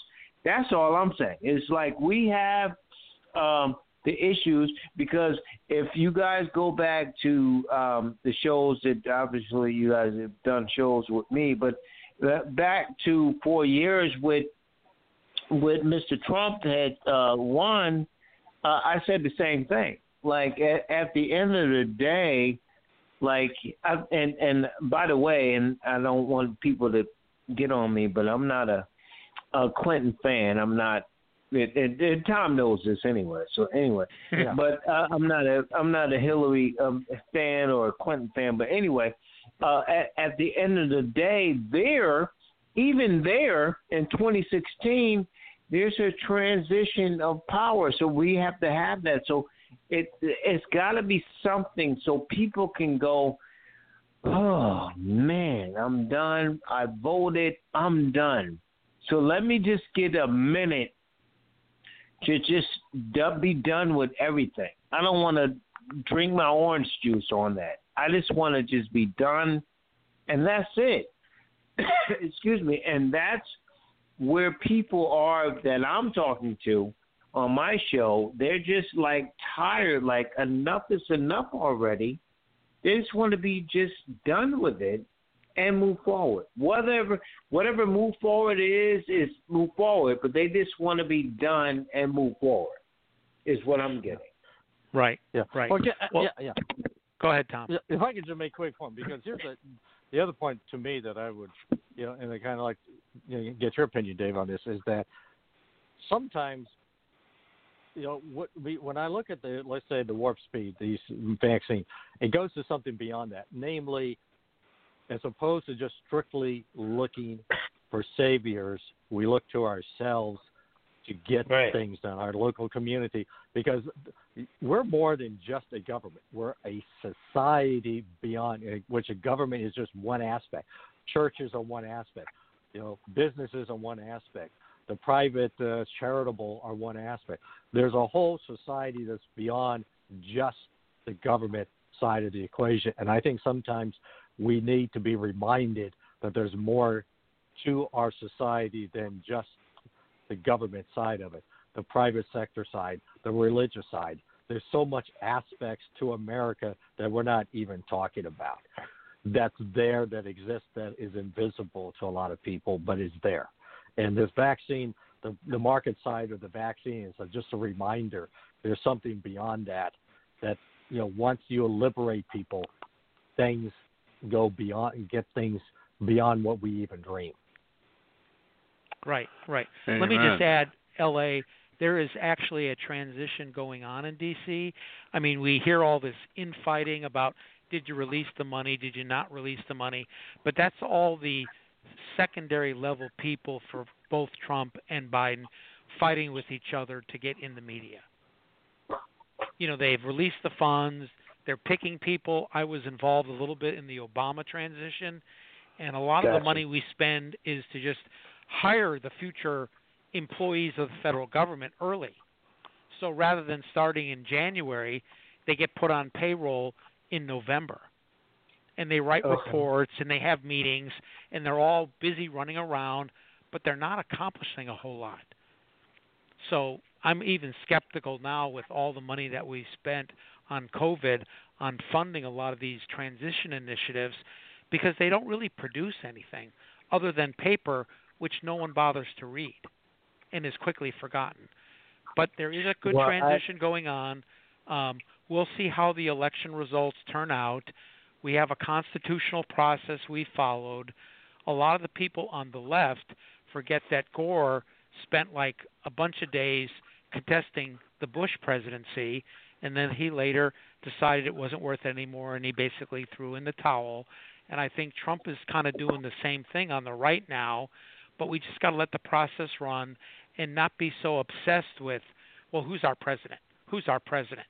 You know, America is a huge country and continues to move, and everything is fine, and everything will be right. fine. And So, so, but uh, uh, just so you know, though, um, as you mentioned, and I, I appreciate you um, agreeing with that, is that I'm black, so I, I'm not trying to hear all what Trump is is is saying if he's not going to agree with anything that has anything to do with black and brown. Point blank, the period, at, Right. at all. So if, if it's not going to be black or brown, I, I have nothing to do with that. Um, yeah. ha- Having said that, having said that, like I said, I'm, I'm like I said uh, with with with Dr. Fedewa and with Tom, I, I don't. I don't have a problem with that. The the only thing I'm saying is that uh, if we're at that point, uh, is black and brown. I need to see what's going on in that regard because I'm not, you know, we we you know we just coming to the table and you know Right, you don't want to be issues. no you you don't want to be left out. We don't we shouldn't have anybody in America left out, right, no matter what right, the color right. of their And- skin is or where they're from. Right, and and I've, I've listened to you before, and and and Dr. Fedewa, so I I understand. So I'm I'm with you on that. All, all I'm saying is that um, at the end of the day, whatever they got going on, they need to have some black and brown up in there to have some conversations because that that's really from where our standpoint is is where where we're um, we're looking at. So Right. Well, we have to be sure everybody's voice is heard. Like I'm a Sure. huge I'm a huge guy on uh, uh, inclusion because I think best decisions are made by a lot of people, not just a few people. You know, and sometimes you probably had an experience in your business where somebody like out of the blue suggests something and you go, "That's a great idea. Why didn't we do that Yeah. before?" I mean, I've had it in my own Yeah. life as well. Um, but I want to reassure the listeners that the transition is going on. It's still going to be a hard-fought campaign on the Electoral College until all the legal remedies are exhausted, and then we'll see where the chips fall as they may. Well, I started right. So the, uh, it's just it's just so um, for for the record, I mean with with Tom and uh, Dr. Peter was, so I'm I'm I'm good with that. I know that that's going to happen, so I'm not worried about that. But go ahead, Dr. Peter. I'm sorry. Go ahead. I was uh, I started the uh, the column with the definition of patience, uh, and uh, I really think that that that's part of where what our problem is right now is that it's just so hard to be patient with all this stuff. Right. And Yes, sir. uh, Yeah. and yet yet we do have a system and we do have all these these laws are there for a reason and there's the fact that they're being used uh you know it's just it's that's that's it i guess so uh we're uh, now at the point where we're uh, getting we're running out of time and i want to thank all you guys for uh giving us a pretty uh, pretty uh interesting hour that allows us to find out, you know, what are some of the implications of of the life that we're we're leading, and and that we're trying to get everybody together again as Americans, and uh, that is um, going to have to be my final statement because I think we're just about out of time. So happy sir. happy Thanksgiving, everybody, and thanks to you guys for coming on and And great uh, helping you us out. Yeah. Yeah. Thank you, Larry.